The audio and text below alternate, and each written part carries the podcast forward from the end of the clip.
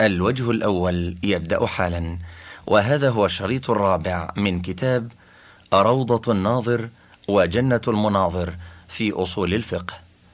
المجلد الثاني فصل في التعديل. وذلك إما بقول وإما بالرواية عنه أو بالعمل بخبره أو بالحكم به. وأعلاها صريح القول وتمامه أن يقول هو عدل رضي ويبين السبب. الثاني أن يروي عنه وهل ذلك تعديل له؟ على روايتين. والصحيح أنه إن عرف من عادته أو صريح قوله أنه لا يستجيز الرواية إلا عن العدل كانت الرواية تعديلا له. وإلا فلا إذ من عادة أكثرهم الرواية عمن لو كلفوا الثناء عليه لسكتوا فليس فيه تصريح بالتعديل. فإن قيل لو روى عن فاسق كان غاشا في الدين. قلنا لم يجب على غيره العمل به بل قال سمعت فلانا قال كذا وقد صدق فيه. ثم لعله لم يعرفه بفسق ولا عدالة فروى عنه ووكل البحث إلى من أراد القبول. الثالث العمل بالخبر إن أمكن حمله على الاحتياط أو العمل بدليل آخر وافق الخبر فليس بتعديل. فإن عرفنا يقينا أنه عمل بالخبر فهو تعديل. إذ لو عمل بخبر غير العدل فسق. ويكون حكم ذلك حكم التعديل بالقول من غير ذكر السبب. الرابع أن يحكم بشهادته وذلك أقوى من تزكيته بالقول. أما تركه الحكم بشهادته فليس بجرح إذ قد يتوقف في شهادته لأسباب سوى الجرح. فصل والذي عليه سلف الأمة وجمهور الخلف أن الصحابة رضي الله عنهم معلومة عدالتهم بتعديل الله تعالى وثنائه عليهم. قال الله تعالى أعوذ بالله من الشيطان الرجيم. والسابقون الأولون. وقال سبحانه لقد رضي الله عن المؤمنين. وقال جل شأنه محمد رسول الله والذين معه أشداء على الكفار. وقال النبي صلى الله عليه وسلم خير الناس قرني. وقال إن الله اختارني واختار لي أصحابا وأصهارا وأنصارا. فأي تعديل أصح من تعديل علام الغيوب وتعديل رسوله صلى الله عليه وسلم؟ ولو لم يرد لكان فيما اشتهر وتواتر من حالهم في طاعة الله تعالى وطاعة رسوله صلى الله عليه وسلم وبذل المهج ما يكفي في القطع بعدالتهم. وهذا يتناول من يقع عليه اسم الصحابي ويحصل ذلك بصحبته ساعة ورؤيته مع الإيمان به. ويحصل لنا العلم بذلك بخبره عن نفسه أو عن غيره أنه صحب النبي صلى الله عليه وسلم. فإن قيل قوله شهادة لنفسه فكيف يقبل؟ قلنا إنما هو خبر عن نفسه بما يترتب عليه حكم شرعي يجب العمل لا يلحق غيره مضرة ولا يوجب تهمة فهو كرواية الصحابي عن النبي صلى الله عليه وسلم. فصل المحدود في القذف. إن كان بلفظ الشهادة فلا يرد خبره لأن نقصان العدد ليس من فعله. ولهذا روى الناس عن أبي بكرة واتفقوا على ذلك وهو محدود في القاذف وإن كان بغير لفظ الشهادة فلا تقبل روايته حتى يتوب. فصل في كيفية الرواية وهي على أربع مراتب. أعلاها قراءة الشيخ عليه في معرض الإخبار ليروي عنه. وذلك يسلط الراوي أن يقول حدثني وأخبرني وقال فلان وسمعته يقول.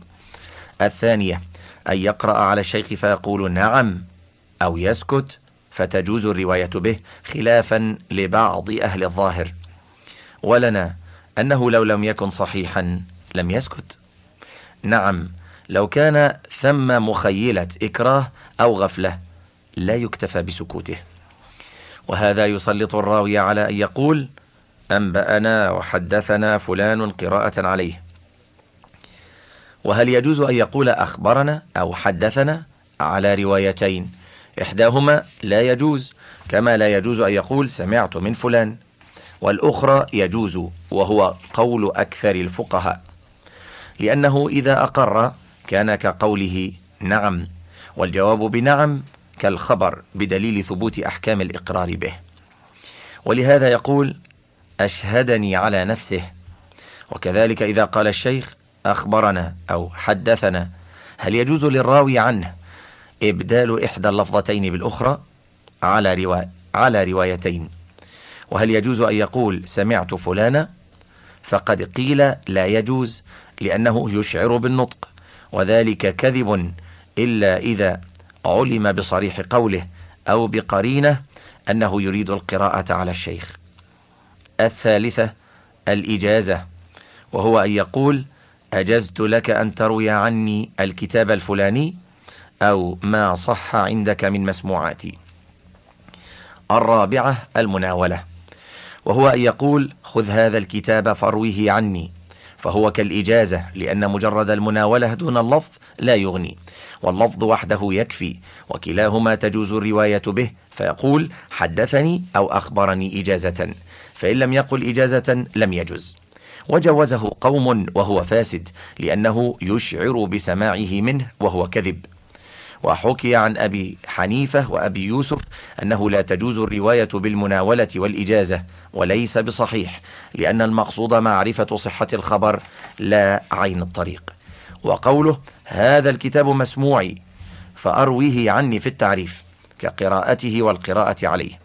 فأما إن قال سماعي ولم يقل ارويه عني فلا تجوز الرواية عنه لأنه لم يأذن فلعله لا يجوز الرواية لخلل يعرفه. ولذلك لو قال عندي شهادة لا يشهد بها ما لم يقل أذنت لك أن تشهد على شهادتي. فالرواية شهادة والإنسان قد يتساهل في الكلام لكن عند الجزم بها يتوقف. وكذلك لو وجد شيئا مكتوبا بخطه لا يرويه عنه. لكن يجوز أن يقول وجدت بخط فلان. أما إذا قال العدل هذه نسخة من صحيح البخاري فليس له أن يروي عنه. وهل يلزم العمل به؟ فقيل إن كان مقلدا فليس له العمل به لأن فرضه تقليد المجتهد. وإن كان مجتهدا لزمه لأن أصحاب رسول الله صلى الله عليه وسلم كانوا يحملون صحف الصدقات إلى البلاد وكان الناس يعتمدون عليها بشهادة حاملها بصحتها. دون أن يسمعها كل واحد منه فإن ذلك يفيد سكون النفس وغلبة الظن. وقيل لا يجوز العمل بما لم يسمعه. والله أعلم. فصل. إذا وجد سماعه بخط يوثق به جاز له أن يرويه وإن لم يذكر سماعه إذا غلب على ظنه أنه سمعه. وبه قال الشافعي وقال أبو حنيفة لا يجوز قياسا على الشهادة. ولنا ما ذكرنا من اعتماد الصحابة رضي الله عنهم على كتب النبي صلى الله عليه وسلم. ولأن مبنى الرواية على حسن الظن وغلبته بناء على دليل وقد وجد ذلك. والشهادة لا نسلمها على إحدى روايتين. وعلى الأخرى أن الشهادة آكد لما علم بينهما من الفروق. والله أعلم. فصل إذا شك في سماع حديث من شيخه لم يجز أن يرويه عنه لأن روايته عنه شهادة عليه فلا يشهد بما لم يعلم. وإن شك في حديث من سماعه والتبس عليه لم يجز أن يروي شيئا منها مع الشك لما ذكرنا.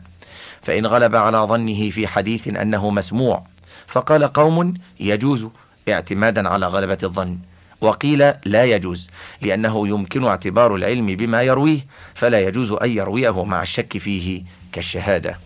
فصل إذا أنكر الشيخ الحديث وقال لست أذكره لم يقدح ذلك في الخبر في قول إمامنا ومالك والشافعي وأكثر المتكلمين.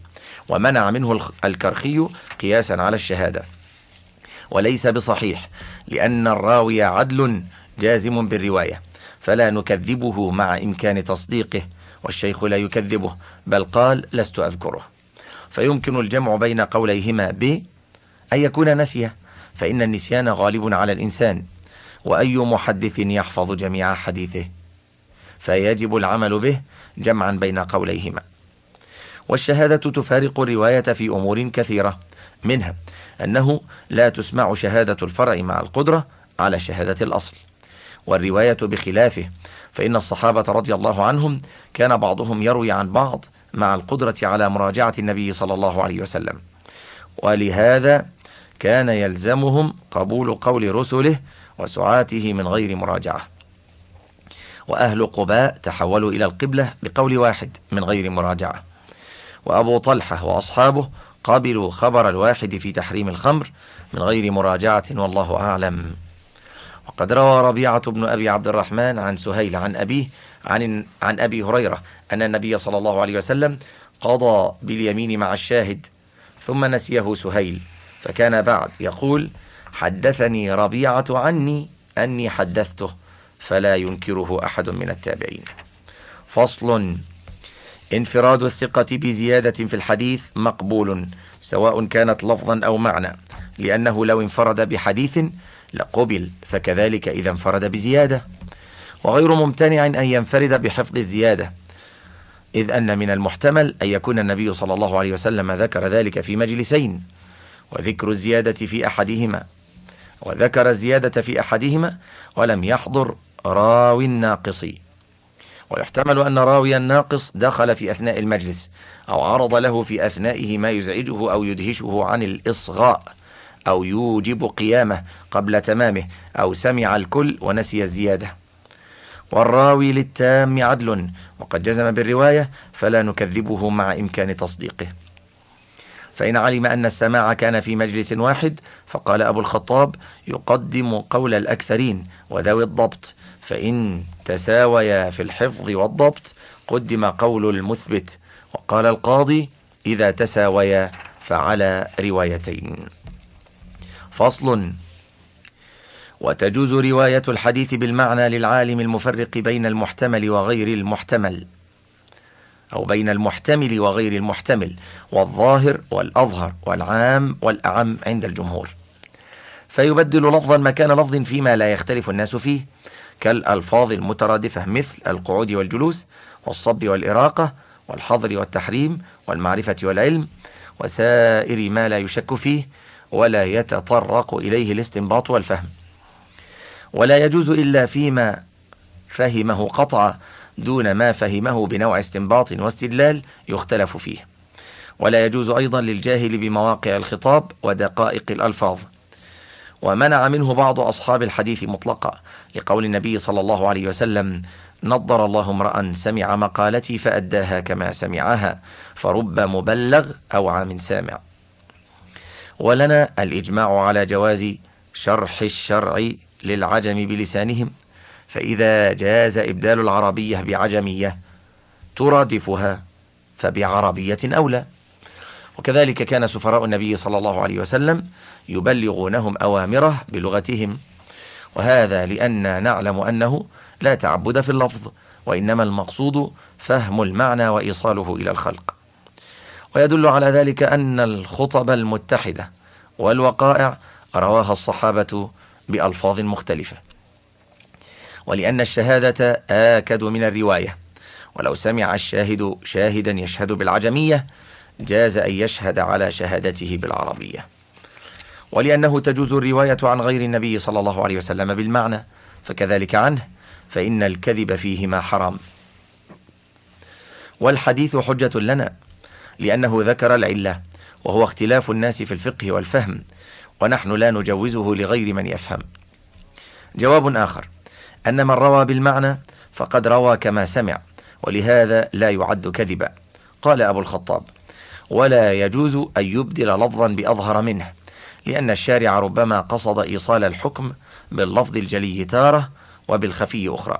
فصل مراسيل أصحاب النبي صلى الله عليه وسلم مقبولة عند الجمهور. وشذ قوم فقالوا لا يقبل مرسل الصحابي إلا إذا عرف بصريح خبره أو بعادته أنه لا يروي إلا عن صحابي لأنه قد يروي عمن لم تثبت لنا صحبته وهذا ليس بصحيح.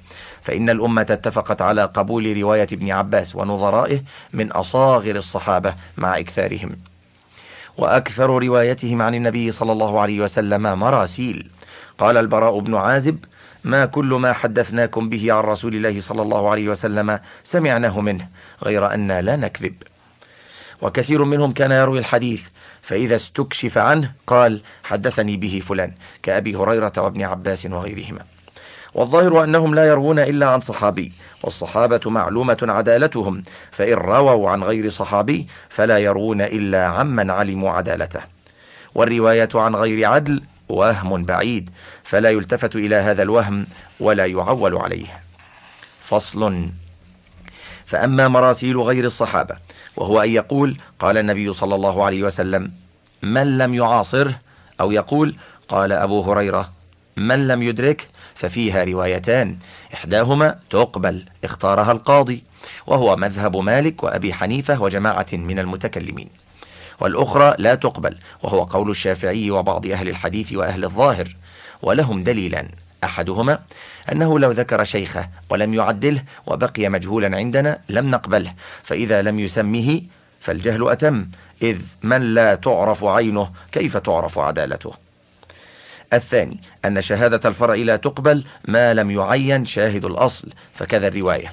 وافتراق الشهادة والرواية في بعض التعبدات لا توجب فرقا في هذا المعنى كما لا توجب فرقا في قبول رواية المجروح والمجهول. ووجه الرواية الأولى أن الظاهر من العدل الثقة أنه لا يستجيز أن يخبر عن النبي صلى الله عليه وسلم بقول ويجزم به إلا بعد أن يعلم ثقة ناقله وعدالته. ولا يحل له إلزام الناس عبادة أو تحليل حرام أو تحريم مباح بأمر مشكوك فيه. فيظهر أن عدالته مستقرة عنده. فهو بمنزلة قوله أخبرني فلان وهو ثقة عدل. ولو شك في الحديث ذكر من حدثه لتكون العهدة عليه دونه. ولهذا قال إبراهيم النخعي إذا رويت عن عبد الله وأسند فقد حدثني واحد. وإذا أرسلت فقد حدثني جماعة عنه. فأما المجهول فإن الرواية عنه ليس بتعديل له في إحدى الروايتين وفي الأخرى تكون تعديلا على ما مضى ولا كذلك هنا ولا كذلك ها هنا. والروايات تفارق الشهادة في أمور كثيرة منها اللفظ والمجلس والعدد والذكورية والعجز عن شهود الأصل والحرية عندهم وأنه لا يجوز لشهود الفرع الشهادة حتى تحملهم إياها شهود الأصل فيقول اشهدوا على شهادتنا. والرواية بخلاف هذا فجاز اختلافهما في هذا الحكم أيضا. فصل ويقبل خبر الواحد فيما تعم به البلوى كرفع اليدين في الصلاة ومس الذكر ونحوه في قول الجمهور. وقال أكثر الحنفية لا يقبل لأن ما تعم به البلوى كخروج النجاسة من السبيلين يوجد كثيرا وتنتقض الطهارة به فلا يحل للنبي صلى الله عليه وسلم ألا يشيع حكمه إذ يؤدي إلى إخفاء الشريعة وإبطال صلاة الخلق فتجب الإشاعة فيه ثم تتوافر الدواعي على نقله فكيف يخفى حكمه؟ وتقف روايته على الواحد. ولنا أن الصحابة رضي الله عنهم قبلوا خبر عائشة في الغسل من الجماع بدون الإنزال وخبر رافع بن خديج في المخابرة. ولأن الراوي عدل جازم بالرواية. وصدقه ممكن فلا يجوز تكذيبه مع إمكان تصديقه. ولأن ما تعم به البلوى يثبت بالقياس والقياس مستنبط من الخبر وفرع له فلا أن يثبت بالخبر الذي هو أصل أو لا. وما ذكروه يبطل بالوتر والقهقهة وخروج النجاسة من غير السبيل وتثنية الإقامة فإنه مما تعم به البلوى وقد أثبتوه بخبر الواحد. ولم يكلف الله تعالى رسوله صلى الله عليه وسلم إشاعة جميع الأحكام بل كلفه إشاعة البعض ورد الخلق في البعض إلى خبر الواحد كما ردهم إلى القياس في قاعدة الربا وكان يسهل عليه أن يقول لا تبيع المكيل بالمكيل والمطعوم بالمطعوم حتى يستغني عن الاستنباط من الأشياء الستة فيجوز أن يكون ما تعم به البلوى من جملة ما يقتضي مصلحة الخلق أي يرد فيه إلى خبر الواحد. نقول فيجوز أن يكون ما تعم به البلوى من جملة ما يقتضي مصلحة الخلق أن يرد فيه إلى خبر الواحد. فصل ويقبل خبر الواحد في الحدود وما يسقط بالشبهات. وحكي عن الكرخي أنه لا يقبل لأنه مظنون فيكون ذلك شبهة فلا يقبل لقوله عليه السلام ادرأوا الحدود بالشبهات. وهذا غير صحيح. فإن الحدود حكم شرعي يثبت بالشهادة فيقبل فيه خبر الواحد كسائر الأحكام.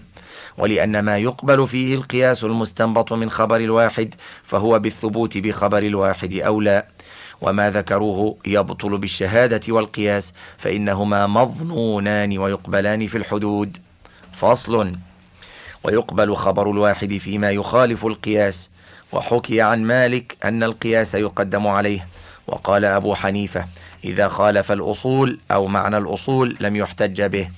وهو فاسد فإن معاذا قدم الكتاب والسنة على الاجتهاد فصوبه النبي صلى الله عليه وسلم. وقد عرفنا من الصحابة رضي الله عنهم في مجال اجتهاداتهم أنهم كانوا يعدلون إلى القياس عند عدم النص. ولذلك قدم عمر رضي الله عنه حديث حمل بن مالك في غرة الجنين وكان يفاضل بين ديات الأصابع ويقسمها على قدر منافعها. فلما روي عن النبي صلى الله عليه وسلم أنه قال في كل إصبع عشر من الإبل رجع عنه إلى الخبر وكان بمحضر من الصحابة ولأن قول النبي صلى الله عليه وسلم كلام المعصوم وقوله والقياس استنباط الراوي وكلام المعصوم أبلغ في إثارة غلبة الظن. ثم أصحاب أبي حنيفة قد أوجبوا الوضوء بالنبيذ في السفر دون الحضر وأبطلوا الوضوء بالقهقهة داخل الصلاة دون خارجها وحكموا في القسامة بخلاف القياس وهو مخالف للأصول. الأصل الثالث الإجماع. معنى الإجماع في اللغة الاتفاق. يقال أجمعت الجماعة على كذا إذا اتفقوا عليه ويطلق بإزاء تصميم العزم. يقال أجمع فلان رأيه على كذا إذا صمم عزمه عليه. قال الله تعالى فأجمعوا أمركم وشركاءكم. ومعنى الإجماع في الشرع اتفاق علماء العصر من أمة محمد صلى الله عليه وسلم على أمر من أمور الدين. ووجوده متصور فإن الأمة مجمعة على وجوب الصلوات الخمس وسائر أركان الإسلام. وكيف يمتنع تصوره؟ والأمة كلها متعبدة بالنصوص والأدلة القواطع ومعرضون للعقاب بمخالفتها. وكما لا يمتنع اتفاقهم على الأكل والشرب لا يمتنع اتفاقهم على أمر من أمور الدين. وإذا جاز اتفاق اليهود مع كثرتهم على باطل فلم لا يجوز اتفاق أهل الحق عليه؟ ويعرف الإجماع بالأخبار والمشافهة. فإن الذين يعتبر قولهم في الإجماع هم العلماء المجتهدون وهم مشهورون معروفون فيمكن تعرف أقوالهم من الآفاق. والإجماع حجة قاطعة عند الجمهور. وقال النظام ليس بحجة. وقال الإجماع كل قول قامت حجته ليدفع عن نفسه شناعة قوله. وهذا خلاف اللغة والعرف. ولنا دليلا.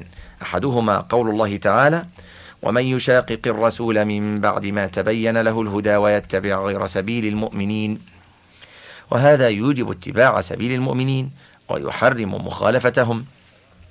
فإن قيل إنما توعد على مشاقة الرسول عليه السلام وترك اتباع سبيل المؤمنين معا أو على ترك أحدهما بشرط ترك الآخر فالتارك لأحدهما بمفرده لا يلحق به الوعيد.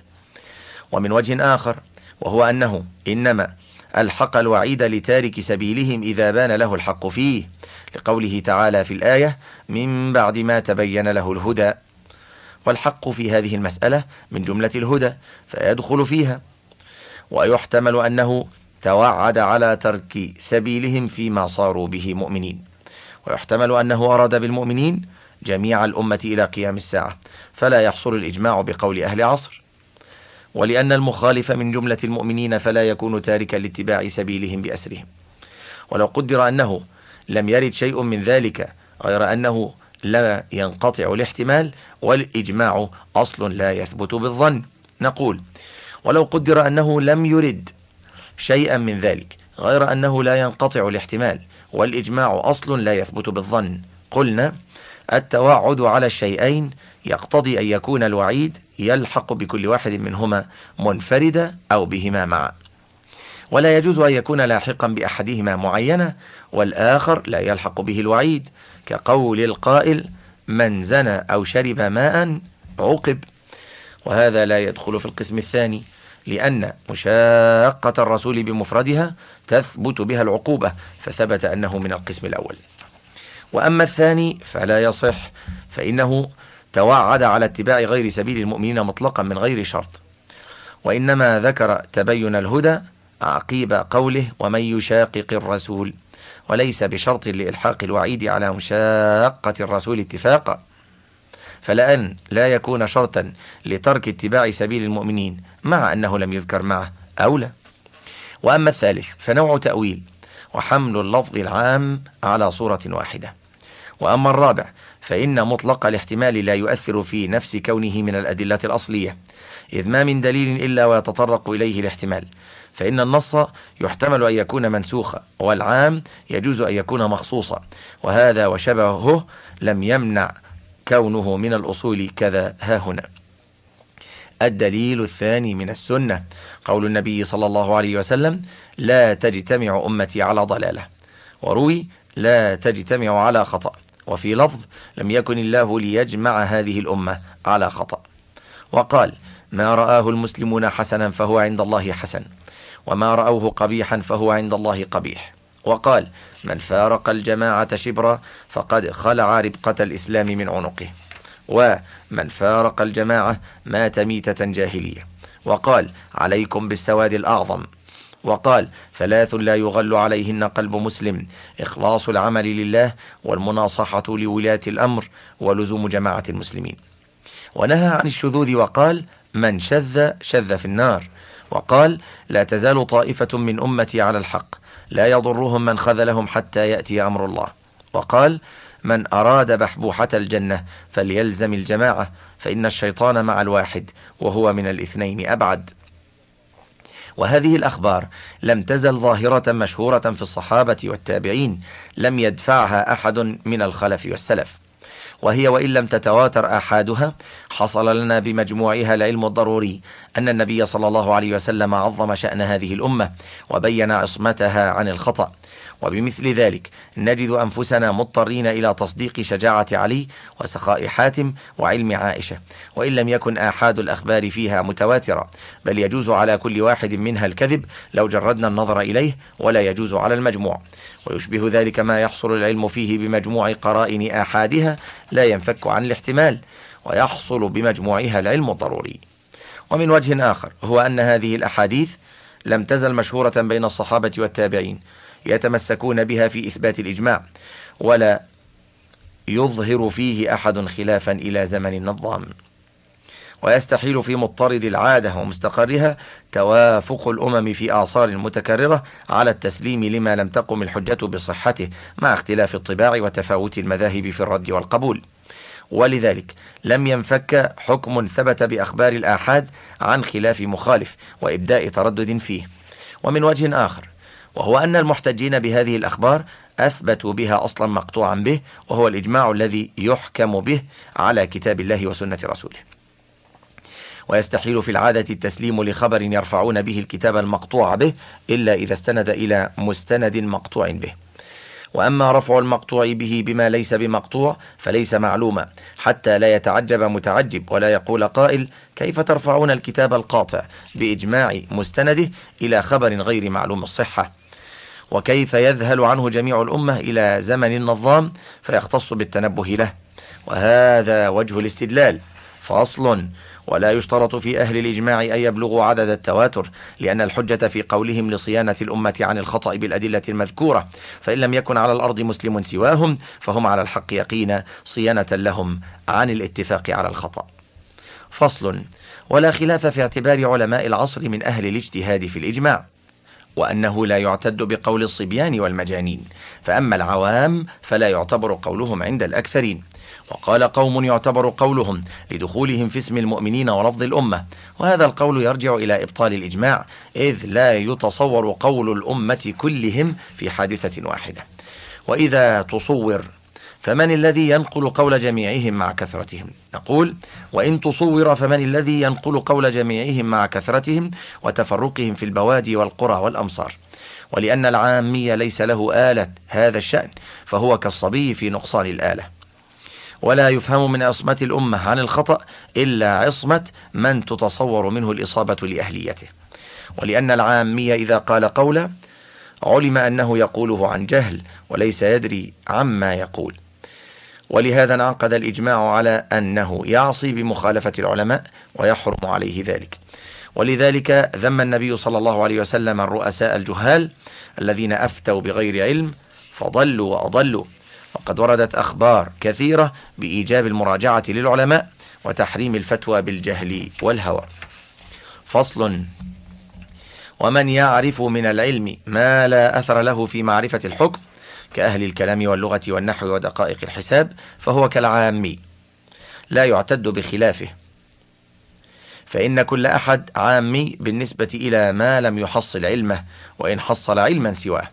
فأما الأصولي الذي لا يعرف تفاصيل الفروع والفقيه الحافظ لأحكام الفروع من غير معرفة له بالأصول أو النحوي إذا كان الكلام في مسألة تنبني على النحو. فلا يعتد بقولهم أيضا.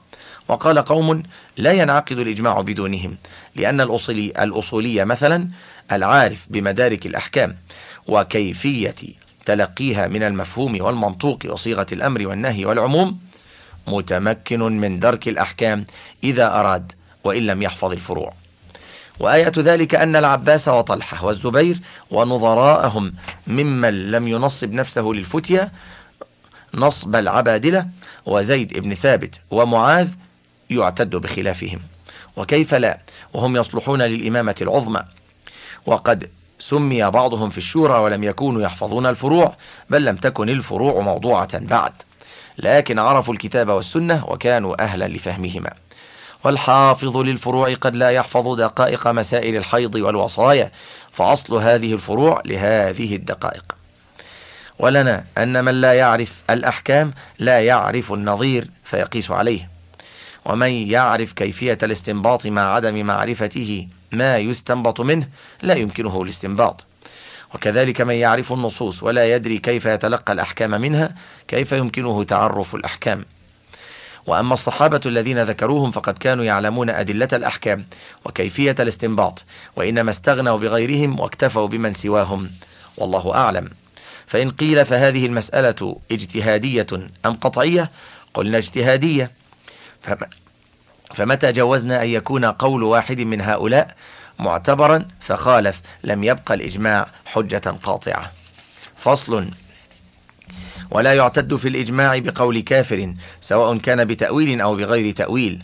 فأما الفاسق باعتقاد أو فعل فقال القاضي لا يعتد بهم وهو قول جماعة لقوله تعالى وكذلك جعلناكم أمة وسطا لتكونوا شهداء على الناس أي عدولا وهذا غير عدل فلا تقبل روايته ولا شهادته ولا قوله في الإجماع. ولأنه لا يقبل قوله منفردا فكذلك مع غيره. وقال أبو الخطاب يعتد بهم لدخولهم في قوله تعالى ويتبع غير سبيل المؤمنين.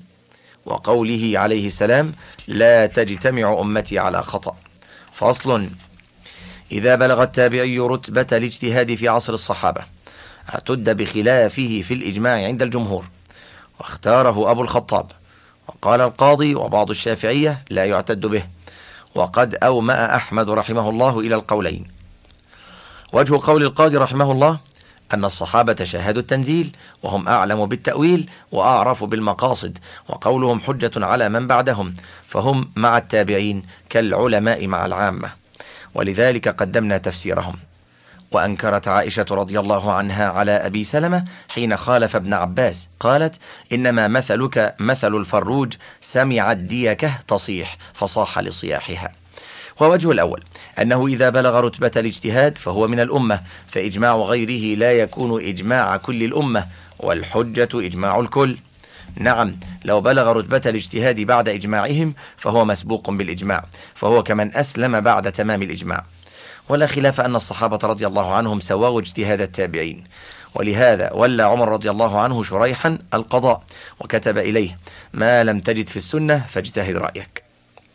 وقد علم أن كثيرا من أصحاب عبد الله كعلقمة والأسود وغيرهما وسعيد بن المسيب وفقهاء المدينة قد كانوا يفتون في عصر الصحابة رضي الله عنهم فكيف لا يعتد بخلافهم؟ وقد روى الإمام أحمد في الزهد أن أنسا سئل عن مسألة فقال سلوا مولانا الحسن فإنه غاب وحضرنا وحفظ ونسينا وإنما يفضل الصحابي بفضيلة الصحبة. ولو كانت هذه الفضيلة تخصص الإجماع لسقط قول المتأخرين من الصحابة بقول من تقدمهم وقول المتقدمين منهم بقول العشرة وقول العشرة بقول الخلفاء وقولهم بقول أبي بكر وعمر رضي الله عنهما. وإنكار عائشة رضي الله عنها على أبي سلمة مخالفة ابن عباس قد خالفها أبو هريرة فقال أنا مع ابن أخي. ثم هي قضية في عين يحتمل أنها لم تره من المجتهدين ويحتمل أنها أنكرت عليه ترك التأدب مع ابن عباس والله أعلم. فصل لا ينعقد الإجماع بقول الأكثرين من أهل العصر في قول الجمهور. وقال محمد بن جرير وأبو بكر الرازي ينعقد. وقد أومى إليه أحمد رحمه الله. ووجهه أن مخالفة الواحد شذوذ عن الجماعة وهو قد نهى عنه. قال عليه السلام عليكم بالسواد الأعظم. وقال الشيطان مع الواحد وهو من الاثنين أبعد. ولنا أن العصمة إنما تثبت للأمة بكليتها وليس هذا إجماع الجميع بل هو مختلف فيه. وقد قال الله تعالى فإن تنازعتم في شيء فردوه إلى الله. و وما اختلفتم فيه من شيء فحكمه إلى الله. فإن قيل قد يطلق اسم الكل على الأكثر.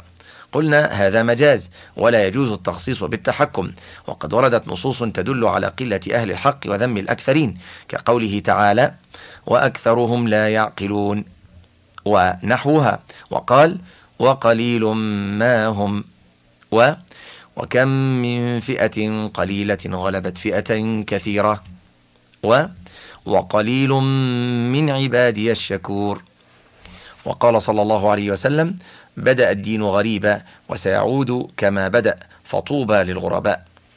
دليل ثان إجماع الصحابة على تجويز المخالفة للآحاد. فانفرد ابن عباس بخمس مسائل في الفرائض وانفرد ابن مسعود بمثلها. فإن قيل فقد أنكروا على ابن عباس القول بالمتعة وإنما الربا في النسيئة. وأنكرت عائشة على زيد بن أرقم مسألة العينة. قلنا إنما أنكروا عليهم لمخالفتهم السنة المشهورة والأدلة الظاهرة. ثم هب أنهم أنكروا عليهم والمنفرد منكر عليهم إنكارهم فلم ينعقد الإجماع فلا حجة في إنكارهم. والشذوذ يتحقق بالمخالفة بعد الوفاق. ولعله أراد به الشاذ من الجماعة الخارج على الإمام على وجه يثير الفتنة كفعل الخوارج. وهذا الجواب عن الحديث الآخر والله أعلم. فصل وإجماع أهل المدينة ليس بحجة. وقال مالك هو حجة لأنها معدن العلم ومنزل الوحي وبها أولاد الصحابة فيستحيل اتفاقهم على خلاف الحق وخروجه عنهم. ولنا أن العصمة تثبت للأمة بكليتها وليس أهل المدينة كل الأمة. وقد خرج من المدينة من هو أعلم من الباقين بها. كعلي وابن مسعود وابن عباس ومعاذ وأبي عبيدة وأبي موسى وغيرهم من الصحابة فلا ينعقد الإجماع بدونهم. وقوله يستحيل خروج الحق عنهم تحكم إذ لا يستحيل أن يسمع رجل حديثا من النبي صلى الله عليه وسلم في سفر أو في المدينة ثم يخرج منها قبل نقله. وفضل المدينة لا يوجب انعقاد الإجماع بأهلها فإن مكة أفضل منها ولا أثر لها في الإجماع. ولأن إجماع أهل المدينة لو كان حجة لوجب أن يكون حجة في جميع الأزمنة. ولا خلاف في أن قولهم لا يعتد به في زماننا فضلا عن أن يكون إجماع. فصل. واتفاق الأئمة الخلفاء. الأربعة ليس بإجماع. وقد نقل عن أحمد رحمه الله ما يدل على أنه لا يخرج عن قولهم إلى قول غيرهم. والصحيح أن ذلك ليس بإجماع لما ذكرناه.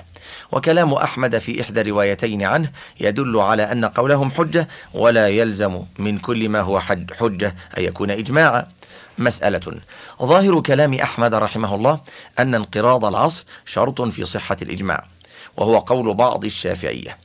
وقد أومأ إلى أن ذلك ليس بشرط بل لو اتفقت كلمة الأمة ولو في لحظة واحدة انعقد الإجماع وهو قول الجمهور واختاره أبو الخطاب. وأدلة ذلك أربعة.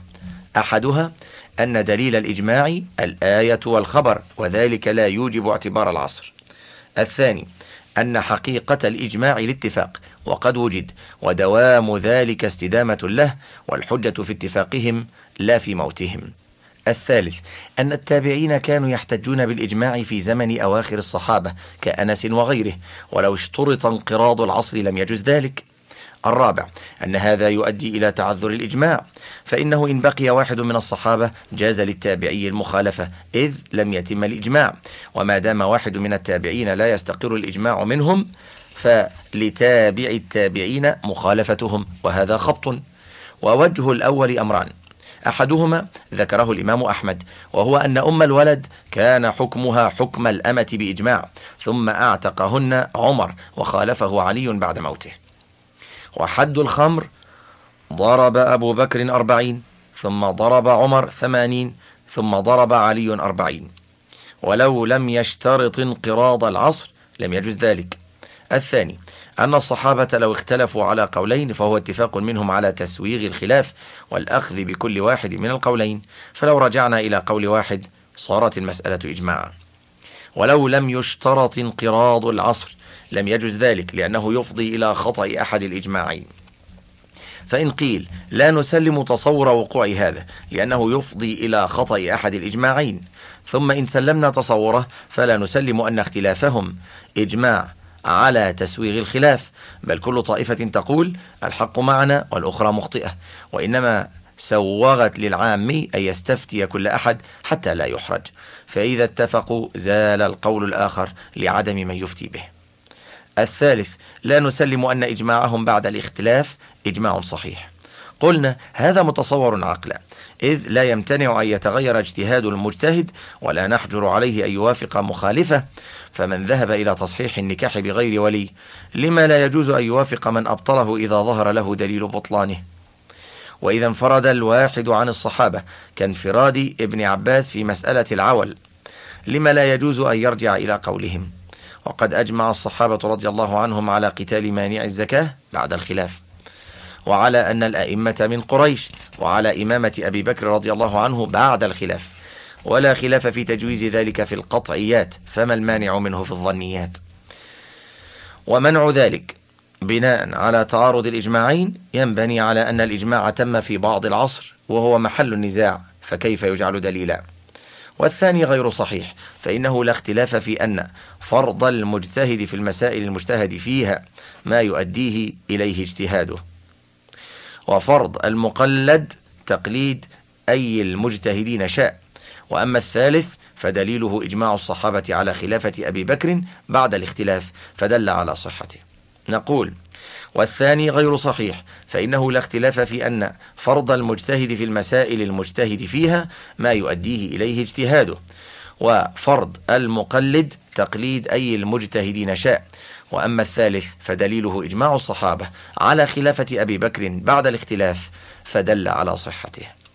مسألة إجماع أهل كل عصر حجة كإجماع الصحابة. خلافا لداود وقد أومأ أحمد رحمه الله إلى نحو من قوله ووجهه أن الواجب اتباع سبيل المؤمنين جميعهم.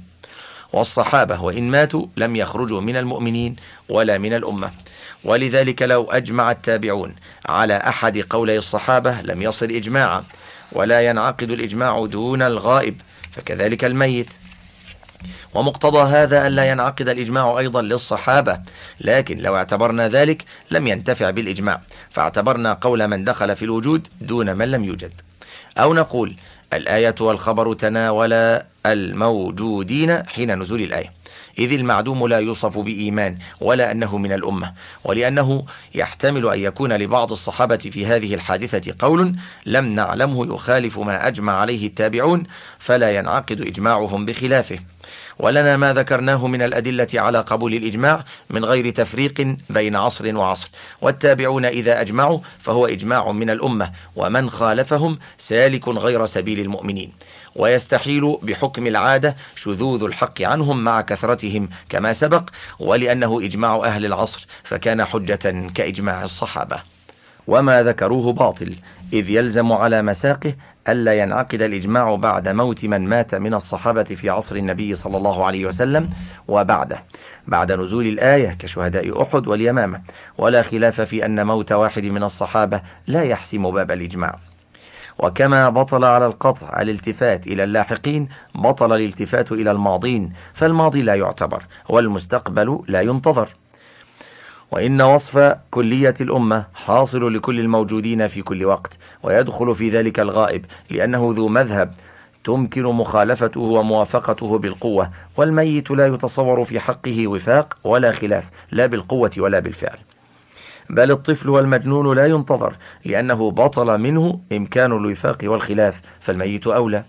وما ذكروه من احتمال مخالفة واحد من الصحابة يبطل بالميت الأول من الصحابة فإن إمكان خلافه لا يكون كحقيقة مخالفته. وهذا التحقيق وهو أنه لو فتح باب الاحتمال لبطلت الحجج إذ ما من حكم إلا يتصور تقدير نسخه ولم ينقل. وإجماع الصحابة يحتمل أن يكون واحد منهم أضمر المخالفة وأظهر الموافقة لسبب أو رجع بعد أن وافق. والخبر يحتمل أن يكون كذبا فلا يلتفت إلى هذا والله أعلم. فصل إذا اختلف الصحابة على قولين فأجمع التابعون على أحدهما فقال أبو الخطاب والحنفية يكون إجماعا. لقوله عليه السلام لا تزال طائفة من أمتي على الحق وغيره من النصوص.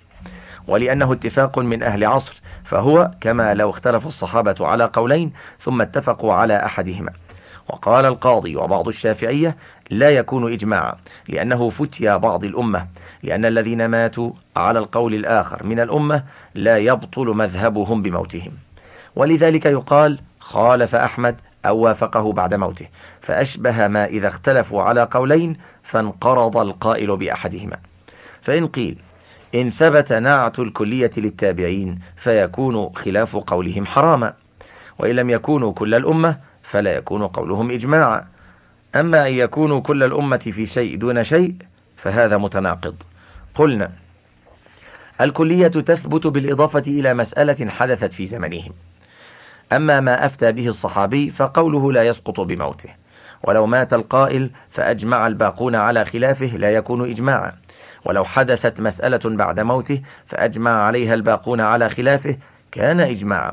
ومن وجه آخر أن اختلاف الصحابة على قولين اتفاق منهم على تسويغ الأخذ بكل واحد منهما فلا يبطل إجماعهم بقول من سواهم.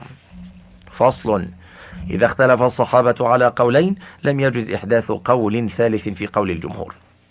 وقال بعض الحنفية وبعض أهل الظاهر يجوز لأمور ثلاثة. أحدها أن الصحابة خاضوا خوض مجتهدين ولم يصرحوا بتحريم قول ثالث. الثاني أنه لو استدل الصحابة بدليل وعللوا بعلة جاز الاستدلال والتعليل بغيرهما لأنهم لم يصرحوا ببطلانه. كذا ها هنا. الثالث أنهم لو اختلفوا في مسألتين فذهب بعضهم إلى الجواز فيهما وذهب الآخرون إلى التحريم فيهما فذهاب التابعي إلى التجويز في إحداهما والتحريم في الأخرى كان جائزا وهو قول ثالث. ولنا أن ذلك يوجب نسبة الأمة إلى تضييع الحق والغفلة عنه فإنه لو كان الحق في القول الثالث كانت الأمة قد ضيعته وغفلت عنه. وخلى العصر عن قائم لله بحجته ولم يبق منهم أحد على الحق وذلك محال. قولهم إنهم لم يصرحوا بتحريم قول ثالث. قلنا ولو اتفقوا على قول واحد فهو كذلك ولم يجوزوا خلافهم. فأما إذا عللوا بعلة فيجوز بسواها لأنه ليس من فرض دينهم الاطلاع على جميع الأدلة بل يكفيهم معرفة الحق بدليل واحد وليس في الاطلاع على علة أخرى نسبة إلى تضييع الحق بخلاف مسألتنا. وأما إذا اختلفوا في مسألتين فإنهم إن صرحوا بالتسوية بين المسألتين فهو كمسألتنا لا يجوز التفريق وإن لم يصرحوا به جاز التفريق لأن قوله في كل مسألة موافق مذهب طائفة. ودعوى المخالفة. ها هنا جهل بمعنى المخالفة. إذ المخالفة نفي ما أثبتوه أو إثبات ما نفوه. ولم يتفق أهل العصر على إثبات أو نفي في حكم واحد ليكون القول بالنفي والإثبات مخالفا ولا يلتئم الحكم من المسألتين. بل نقول لا يخلو إنسان من خطأ ومعصية. فالمعصية والخطأ موجود من جميع الأمة وليس ذلك محالا. إنما المحال الخطأ بحيث يضيع الحق حتى لا تقوم به طائفة. ولهذا يجوز أن تنقسم الأمة في مسألتين إلى فرقتين فتخطئ فرقة في مسألة وتصيب فيها الأخرى وتخطئ في المسألة الأخرى وتصيب فيها المخطئة الأولى والله أعلم. فصل إذا قال بعض الصحابة قولا فانتشر في بقية الصحابة فسكتوا. فإن لم يكن قولا في تكليف فليس بإجماع. وإن كان في تكليف فعن أحمد رحمه الله ما يدل على أنه إجماع وبه قال أكثر الشافعية وقال بعضهم يكون حجة ولا يكون إجماعا وقال جماعة آخرون لا يكون حجة ولا إجماعا ولا ننسب إلى ساكت قولا إلا أن تدل قرائن الأحوال على أنهم سكتوا مضمرين للرضا وتجويز الأخذ به. وقد يسكت من غير إضمار الرضا لسبعة أسباب. أحدها أن يكون لمانع في باطنه لا يطلع عليه. الثاني أن يعتقد أن كل مجتهد مصيب. الثالث ألا يرى الإنكار في المجتهدات ويرى ذلك القول سائغا لمن أداه اجتهاده إليه وإن لم يكن هو موافقا. الرابع ألا يرى البدار في الإنكار مصلحة. لعارض من العوارض ينتظر زواله فيموت قبل زواله أو يشتغل عنه. الخامس أن يعلم أنه لو أنكر لم يلتفت إليه. وناله ذل وهوان كما قال ابن عباس حين سكت عن القول بالعول في زمن عمر رضي الله عنه كان رجلا مهيبا فهبته. السادس أن يسكت لأنه متوقف في المسألة لكونه في مهلة النظر. السابع أن يسكت لظنه أن غيره قد كفاه الإنكار وأغناه عن الإظهار لأنه فرض كفاية ويكون قد غلط فيه وأخطأ في وهمه. ولنا أن حال الساكت لا يخلو من ستة أقسام. أحدها أن يكون لم ينظر في المسألة. الثاني أن ينظر فيها فلا يتبين له الحكم. وكلاهما خلاف الظاهر لأن الدواعي متوفرة والأدلة ظاهرة وترك النظر خلاف عادة العلماء عند النازلة. ثم يفضي ذلك إلى خلو العصر عن قائم لله بحجته. الثالث أن يسكتوا تقية فلا بد أن يظهر سببها ثم يظهر قوله عند ثقاته وخاصته. فلا يلبث القول أن ينتشر. الرابع أن يكون سكوتهم لعارض لم يظهر وهو خلاف الظاهر ثم يفضي إلى خلو العصر عن قائم لله بحجته. الخامس أن يعتقد أن كل مجتهد مصيب.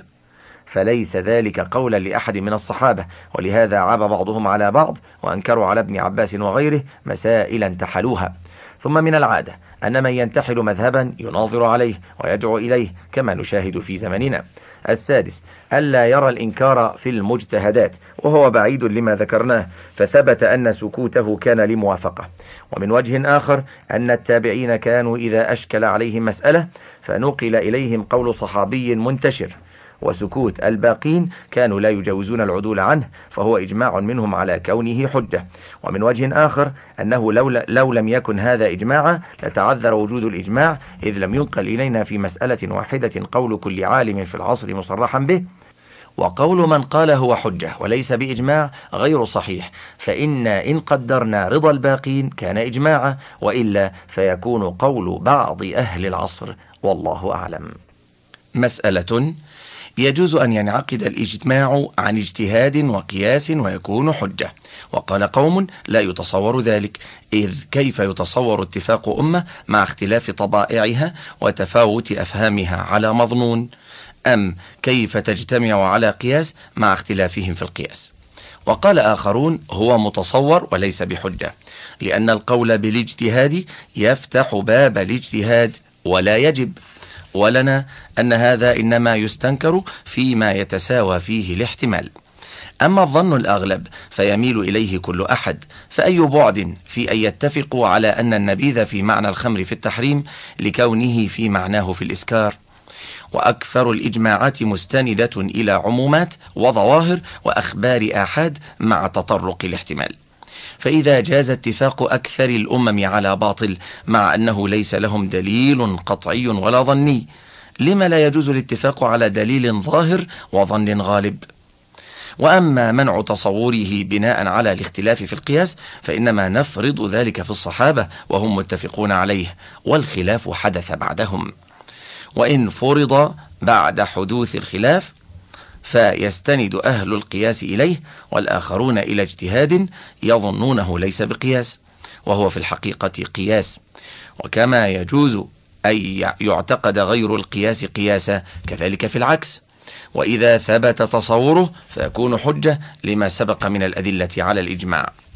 فصل الإجماع ينقسم إلى مقطوع ومظنون فالمقطوع ما وجد فيه الاتفاق مع الشروط التي لا تختلف فيه مع وجودها ونقله أهل التواتر.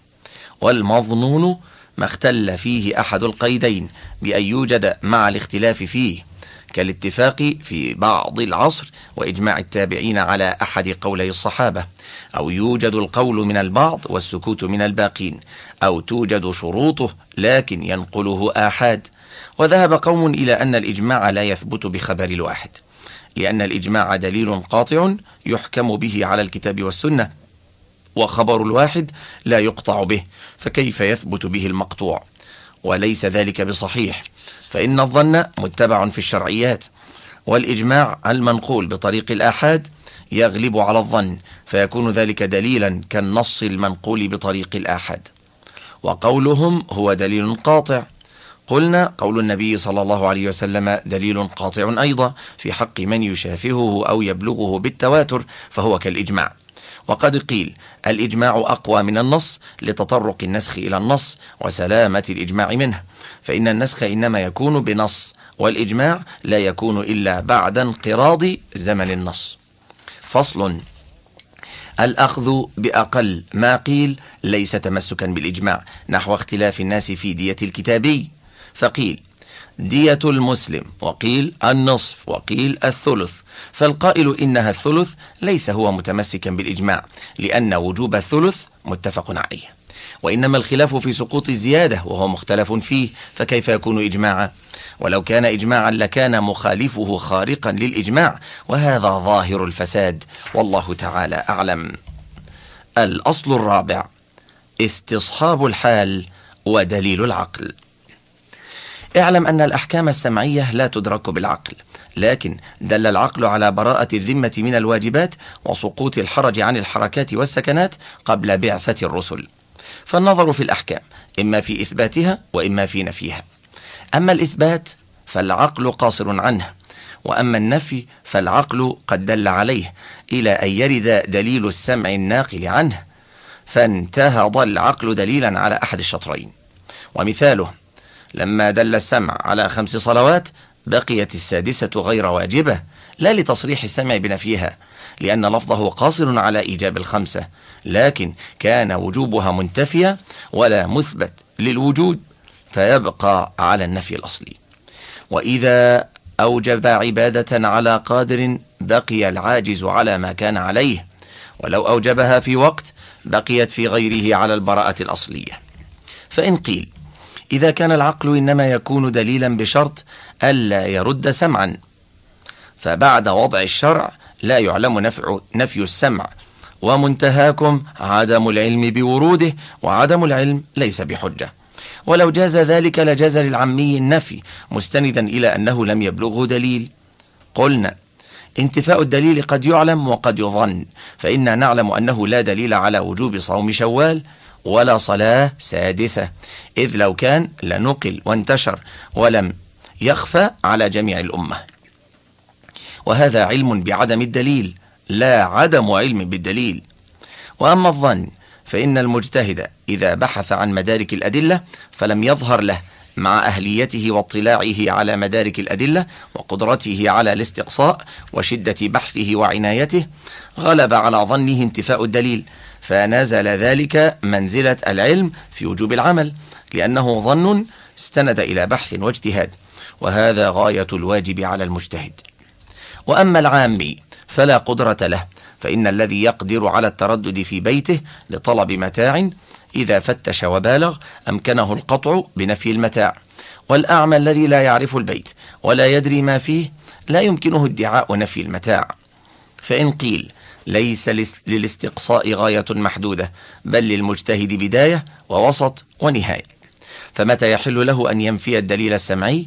والبيت محصور وطلب اليقين فيه ممكن ومدارك الشرع غير محصورة. فإن الأخبار كثيرة وربما غاب راوي الحديث. قلنا مهما علم الإنسان أنه قد بذل وسعه فلم يجد فله الرجوع إلى دليل العقل فإن الأخبار قد دونت والصحاح قد صنفت فما دخل فيها محصور وقد انتهى ذلك إلى المجتهدين وأوردوها في مسائل الخلاف. فإن قيل فلم لا يكون واجبا لا دليل عليه أو له دليل لم يبلغنا؟ قلنا أما إيجاب ما لا دليل عليه فمحال لأنه تكليف ما لا يطاق. ولذلك نفينا الأحكام قبل ورود السمع.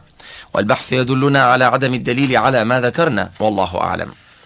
فأما استصحاب دليل الشرع فكاستصحاب العموم إلى أن يرد تخصيص واستصحاب النص إلى أن يرد نسخ واستصحاب حكم دل الشرع على ثبوته في دوامه كالملك الثابت.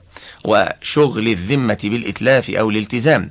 وكذلك الحكم بتكرار اللزوم إذا تكررت الأسباب كتكرر شهر رمضان وأوقات الصلوات. فالاستصحاب إذن عبارة عن التمسك بدليل عقلي أو شرعي وليس راجعا إلى عدم الدليل بل إلى دليل مع ظن انتفاء المغير أو العلم به والله أعلم. فأما استصحاب حال الإجماع في محل الخلاف فليس بحجة في قول الأكثرين. وقال بعض الفقهاء هو دليل واختاره أبو إسحاق ابن شاقلة. مثاله أن تقول في المتيمم إذا رأى الماء في أثناء الصلاة الإجماع منعقد على صحة صلاته ودوامها. فنحن نستصحب ذلك حتى يأتي دليل يزيلنا عنه. وهذا فاسد لأن الإجماع إنما دل على دوامها حال العدم. وأما في حال الوجود فهو مختلف فيه ولا إجماع مع الخلاف. واستصحاب الإجماع عند انتفاء الإجماع محال. وهذا كما أن العقل دل على البراءة الأصلية بشرط عدم الدليل السمع فلا يبقى له دلالة مع وجود دليل السمع. نقول وهذا كما أن العقل دل على البراءة الأصلية بشرط عدم دليل السمع فلا يبقى له دلالة مع وجود دليل السمع. وهذا لأن كل دليل يضاده نفس الخلاف لا يمكن استصحابه معه والإجماع يضاده نفس الاختلاف. والعموم والنص ودليل العقل لا يضاده نفس الاختلاف فلذلك صح استصحابه معه والله أعلم. فصل والنافي للحكم يلزمه الدليل. وقال قوم في الشرعيات كقولنا وفي العقليات لا دليل عليه. وقال قوم لا دليل عليه مطلقا لأمرين أحدهما أن المدعي عليه الدين لا دليل عليه والثاني أن الدليل على النفي متعذر. فكيف يكلف ما لا يمكن كإقامة الدليل على براءة الذمة؟ ولنا قوله تعالى وقالوا لن يدخل الجنة إلا من كان هودا أو نصارى تلك أمانيهم. قل هاتوا برهانكم إن كنتم صادقين. ومن المعنى أن يقال للنافي ما ادعيت نفيه علمته أنت أم أنت شاك فيه؟ فإن أقر بالشك فهو معترف بالجهل وإن ادعى العلم فإما أن يعلمه بنظر أو تقليد. فإن ادعى العلم بتقليد فهو أيضا معترف بعمى نفسه وإنما يدعي البصيرة لغيره. وإن كان عن نظر فيحتاج إلى بيانه. ولأنه لو سقط الدليل عن النافي لم يعجز المثبت عن التعبير عن مقصود إثباته بالنفي فيقول بدل قوله محدث ليس بقديم وبدل قوله قادر ليس بعاجز. وقولهم إن المدعي عليه الدين لا دليل عليه. عنه أجوبة. أحدها المنع فإن اليمين دليل لكنها قصرت عن الشهادة فشرعت عند عدمها. واختصت بالمنكر لرجحان جانبه باليد التي هي دليل الملك. نعيد. نقول قولهم إن المدعى عليه الدين لا دليل عليه عنه أجوبة. أحدها المنع فإن اليمين دليل لكنها قصرت عن الشهادة فشرعت عند عدمها واختصت بالمنكر لرجحان جانبه باليد التي هي دليل الملك. واحتمال الكذب فيها لا يمنع كونها دليلا كاحتمال الكذب في الشهادة. الثاني إنما لم يحتج المنكر إلى دليل لوجود اليد التي هي دليل الملك إذ الظاهر أن ما في يد الإنسان ملكه. الثالث إن ما لم يجب عليه الدليل للعجز عنه إذ لا سبيل إلى إقامة دليل على النفي. فإن ذلك إنما يعرف بأن يلازمه الشاهد من أول وجوده إلى وقت الدعوة فيعلم انتفاء سبب اللزوم قولا وفعلا بمراقبة اللحظات وهو محال. وشغل الذمة أيضا لا سبيل إلى معرفته فإن الشاهد لا يحصل إلى الظن بجريان سبب اللزوم من إتلاف أو غيره وذلك في الماضي. أما في الحال فإنه يجوز براءتها بأداء أو إبراء فاكتفى بالشهادة على سبب اللزوم واكتفى هنا باليمين بقول النبي صلى الله عليه وسلم البينة على المدعي واليمين على من أنكر. أما في مسألتنا فيمكن إقامة الدليل إن كان النزاع في الشرعيات فقد يصادف الدليل عليه من الإجماع كنفي وجوب صلاة الضحى وصوم شوال أو بنص كقوله لا زكاة في الحلي ولا زكاة في المعلوفة. أو بمفهوم أو بقياس كقياس الخضروات على الرمان في نفي وجوب الزكاة. وإن, وإن عدم الأدلة فيتمسك باستصحاب النفي الأصلي الثابت بدليل العقل. وأما العقليات فيمكن نفيها بأن إثباتها يفضي إلى محال وما أفضى إلى المحال محال. ويمكن الدليل عليه بدليل التلازم فإن انتفاء أحد المتلازمين دليل على انتفاء الآخر كقوله تعالى لو كان فيهما آلهة إلا الله لفسدتا فانتفاء الفساد دليل على انتفاء إله ثان والله أعلم بيان أصول مختلف فيها وهي أربعة أيضا الأول شرع من قبلنا إذا لم يصرح شرعنا بنسخه هل هو شرع لنا؟ وهل كان النبي صلى الله عليه وسلم متعبدا بعد البعثة باتباع شريعة من قبله؟ فيه روايتان إحداهما أنه شرع لنا اختارها التميمي وهو قول الحنفية. والثانية ليس بشرع لنا. وعن الشافعية كالمذهبين وجه أنه ليس بشرع لنا. سبعة أدلة. الأول قوله تعالى لكل جعلنا منكم شرعة ومنهاجا. فدل على أن كل نبي اختص بشريعة لم يشاركه فيها غيره. الثاني قوله عليه السلام بعثت إلى الأحمر والأسود وكل نبي بعث إلى قومه فدل على أن كل نبي يختص شرعه قومه ومشاركتنا لهم تمنع الاختصاص. الثالث أن النبي صلى الله عليه وسلم رأى يوما بيد عمر قطعة من التوراة فغضب فقال ما هذا؟ ألم آت بها بيضاء نقية؟ لو أدركني موسى حيا ما وسعه إلا اتباعي. الرابع أن النبي صلى الله عليه وسلم لما بعث معاذا إلى اليمن قال بما تحكم؟ فذكر الكتاب والسنة والاجتهاد ولم يذكر شريعة من قبلنا. وصوبه النبي صلى الله عليه وسلم ولو كانت من مدارك الأحكام لم يجز العدول إلى الاجتهاد إلا بعد العجز عنها. فإن قيل إن درجت التوراة والإنجيل تحت الكتاب فإنه اسم جنس يعم كل كتاب. قلنا إطلاق اسم الكتاب لا يفهم منه المسلمون غير القرآن. كيف؟ ولم يعهد من معاذ تعلم شيء من هذه الكتب ولا الرجوع إليها. الخامس لو كان النبي صلى الله عليه وسلم متعبدا بها للزمه مراجعتها والبحث عنها ولكان لا ينتظر الوحي ولا يتوقف في الظهار والمواريث ونحوها. ولم يعهد ذلك إلا في آية الرجم لتعريفهم أنه ليس بمخالف لدينهم. السادس أنه لو كان مدركا لكان تعلمها وحفظها ونقلها فرض كفاية ولوجب على الصحابة مراجعتها في تعرف الأحكام ولم يفعلوا. السابع إطباق الأمة على أن هذه الشريعة شريعة رسول الله صلى الله عليه وسلم بجملتها. ولو تعبد بشرع غيره كان مخبرا لا شارعا. ووجه الرواية الأولى خمس آيات وثلاثة أحاديث. أما الآيات فقوله تعالى أعوذ بالله من الشيطان الرجيم. أولئك الذين هدى الله فبهداه مقتده.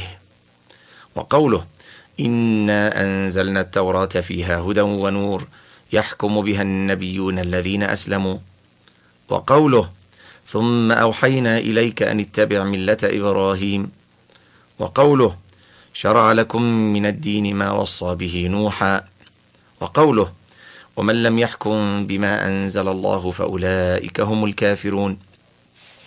فإن قيل أما الآيات الثلاث فالمراد بها التوحيد بدليل أنه أمره باتباع هدى جميعهم وما أوصى به جملتهم وشرائعهم مختلفة وناسخة ومنسوخة فدل على أنه أراد الهدى المشترك. والملة عبارة عن أصل الدين بدليل أنه قال ومن يرغب عن ملة إبراهيم إلا من سفه نفسه. ولا يجوز تسفيه الأنبياء المخالفين له. والهدى والنور أصل الدين والتوحيد. قلنا الشريعة من جملة الهدى فتدخل في عموم قوله تعالى فبهداه مقتده وهي من جملة ما أوصى به الأنبياء عليهم السلام. وقولهم إن في شرائعهم الناسخ والمنسوخ. قلنا إنما يتبع الناسخ دون المنسوخ كما في الشريعة الواحدة.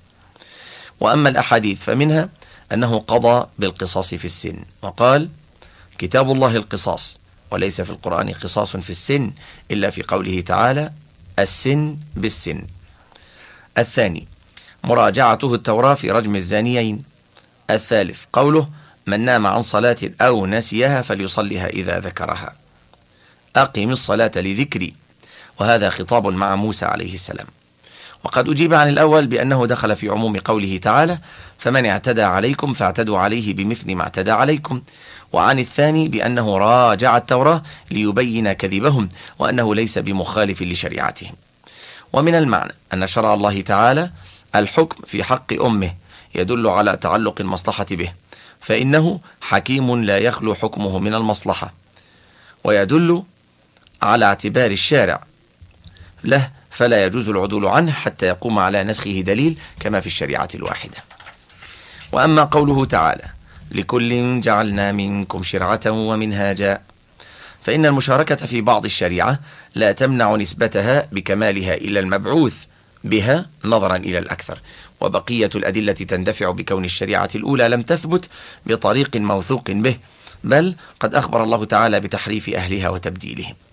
فلذلك أنكر النبي صلى الله عليه وسلم على عمر كتاب التوراة وصوب معاذا في إعراضه عن كتبهم. ولم يلزمه ولا الصحابة الرجوع إليها ولا البحث عنها. وإنما الواجب الرجوع إلى ما ثبت منها بشرعنا كآية القصاص والرجم ونحوهما وهو ما تضمنه الكتاب والسنة فيكون منهما فلا يجوز العدول عنه والله أعلم. الثاني من الأصول المختلف فيها قول الصحابي إذا لم يظهر له مخالف فروي أنه حجة يقدم على القياس ويخص به العموم. وهو قول مالك والشافعي في القديم وبعض الحنفية.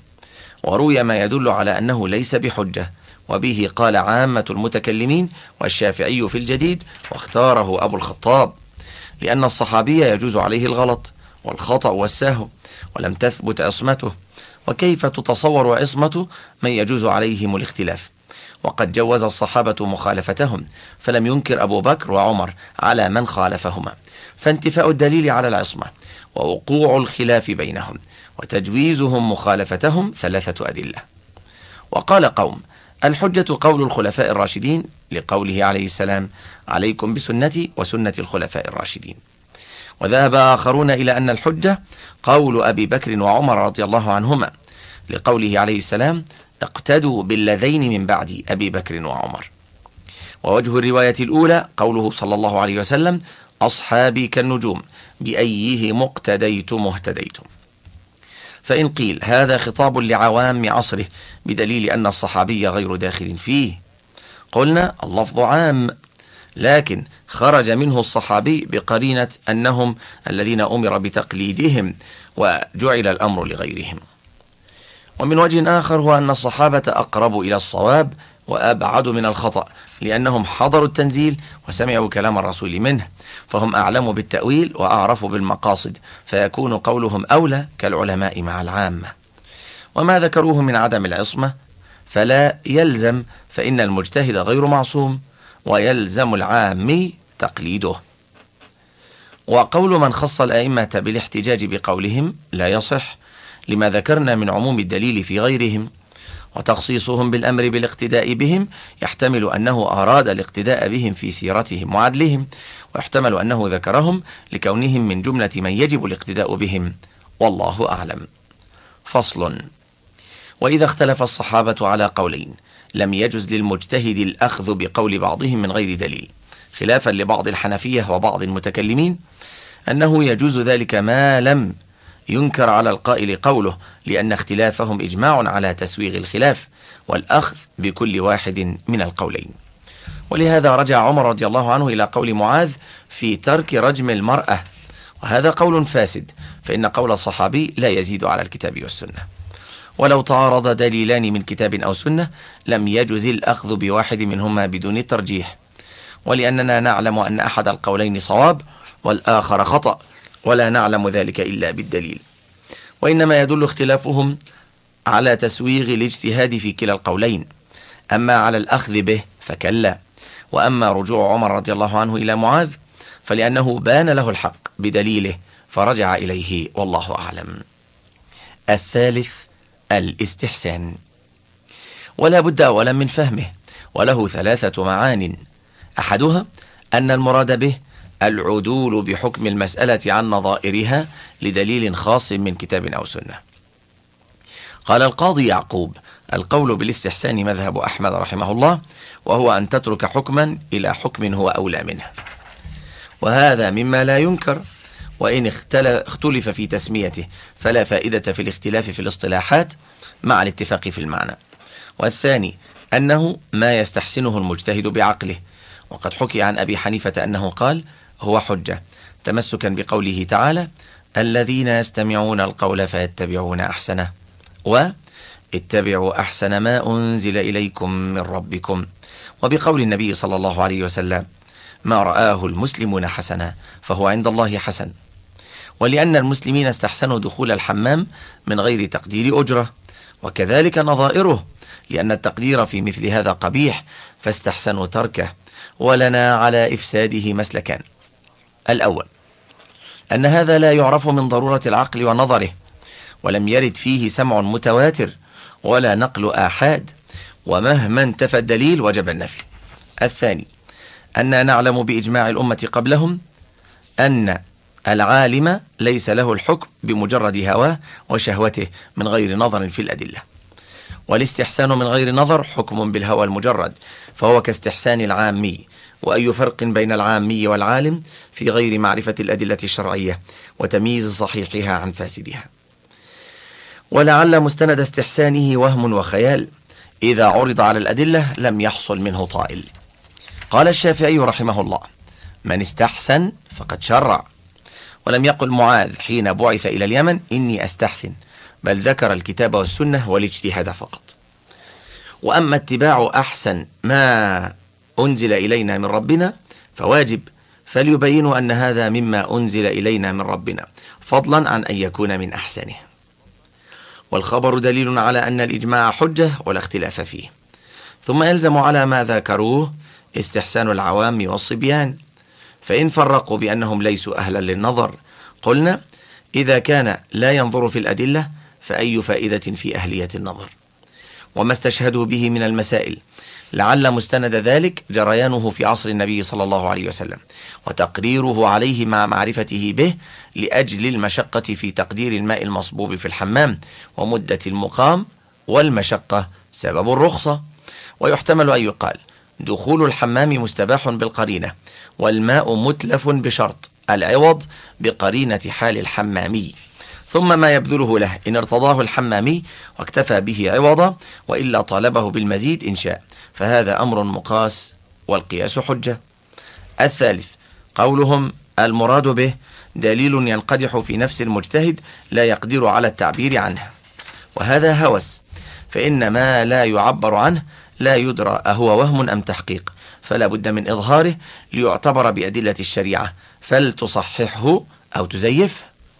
الرابع من الأصول المختلف فيها الاستصلاح وهو اتباع المصلحة المرسلة. والمصلحة هي جلب المنفعة أو دفع المضرة وهي على ثلاثة أقسام. قسم شاهد الشرع باعتبارها فهذا هو القياس وهو اقتباس الحكم من معقول النص أو الإجماع. القسم الثاني ما شهد ببطلانه كإيجاب الصوم بالوقاع في رمضان على الملك لأننا لو أوجبنا عليه العتق لسهل عليه. فلا ينزجر والكفارة وضعت للزجر فهذا لا خلاف في بطلانه لمخالفته النص.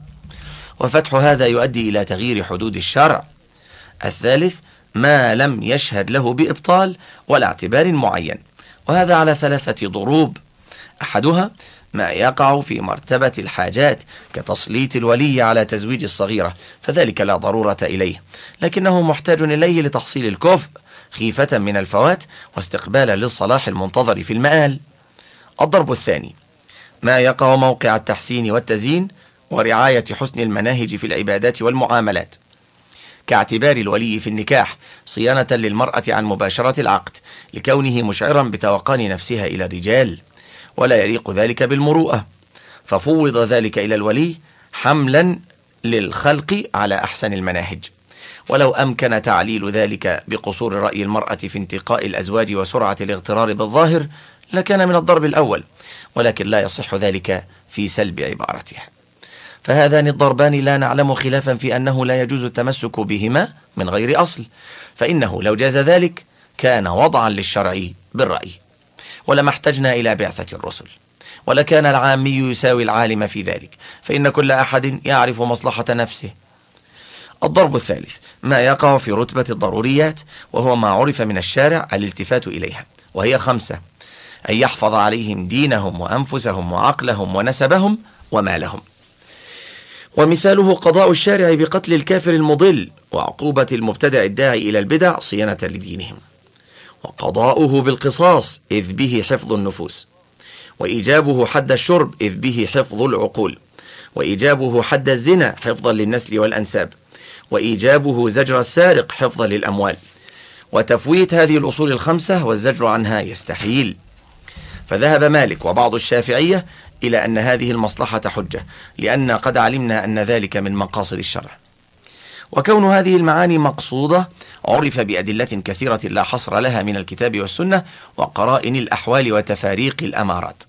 فيسمى ذلك مصلحة مرسلة ولا نسميه قياسا لأن القياس يرجع إلى أصل معين.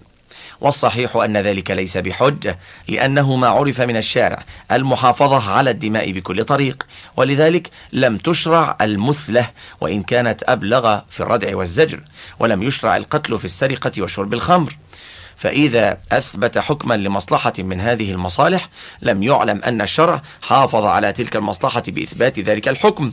كان وضعا للشرع بالرأي وحكما بالعقل المجرد. كما حكي أن مالكا قال يجوز قتل الثلث من الخلق لاستصلاح الثلثين. ولا نعلم أن الشرع حافظ على مصلحتهم بهذا الطريق فلا يشرع مثله والله أعلم. باب في تقاسيم الكلام. والأسماء. اختلف في مبدأ اللغات فذهب قوم إلى أنها توقيفية لأن الاصطلاح لا يتم إلا بخطاب ومناداة وداع إلى الوضع ولا يكون ذلك إلا عن لفظ معلوم قبل الاجتماع للاصطلاح. وقال آخرون هي اصطلاحية إذ لا يفهم التوقيف ما لم يكن لفظ صاحب التوقيف معروفا للمخاطب باصطلاح سابق.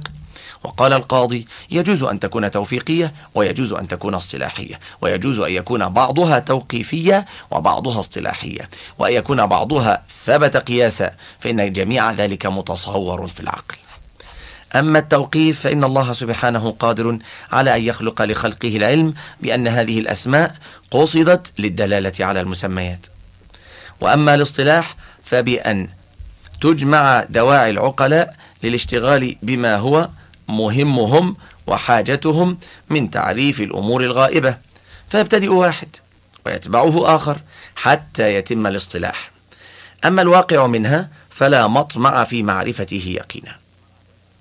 إذ لم يرد به نص ولا مجال للعقل والبرهان في معرفته. ثم هذا أمر لا يرتبط به تعبد عملي ولا يرهق إلى اعتقاده. فالخوض فيه فضول فلا حاجة إلى التطويل فيه.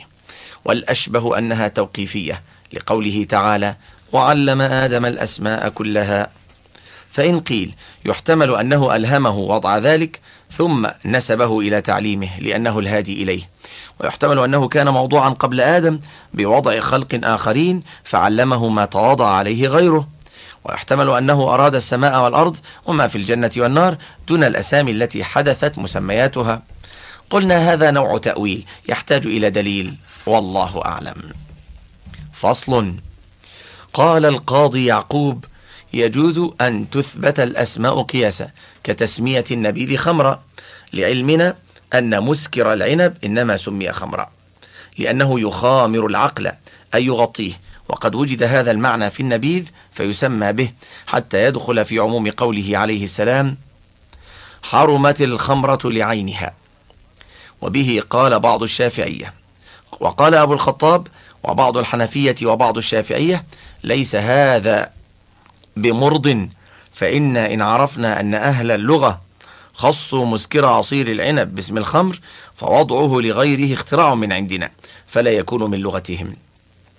وإن علمنا أنهم وصفوه لكل مسكر فاسم الخمر ثابت للنبيذ توقيفا من جهتهم لا بقياسنا. وإن احتمل الأمرين فلم نتحكم عليهم ونقول لغتكم هذه؟ وقد رأيناهم يضعون الاسم لمعان ويخصصونه بالمحل كما يسمون الفرس أدهم لسواده وكميتا لحمرته والقارورة من الزجاج لأنه يقر فيها المائعات ولا يتجاوزون بهذه الأسماء محلها وإن كان المعنى عاما في غيره. فإذا ما ليس على قياس التصريف الذي عرف منهم لا سبيل إلى إثباته ووضعه.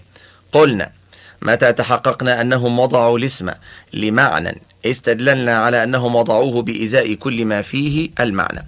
كما أنه إذا نص على حكم في صورة لمعنى علمنا أنه قصد إثبات الحكم في كل ما وجد فيه المعنى. فالقياس توسيع مجرى الحكم. وإذا جاز قياس التصريف فسموا فاعل الضرب ضاربة ومفعوله مضروبة فلما لا يجوز فيما نحن فيه؟ وفيما استشهدوا به من الأسماء وضع الاسم لشيئين الجنس والصفة. ومتى كانت العلة ذات وصفين لم يثبت الحكم بدونهما؟ والله أعلم. وانتهى الشريط الرابع من كتاب روضة الناظر وجنة المناظر في أصول الفقه وله بقية على الشريط الخامس.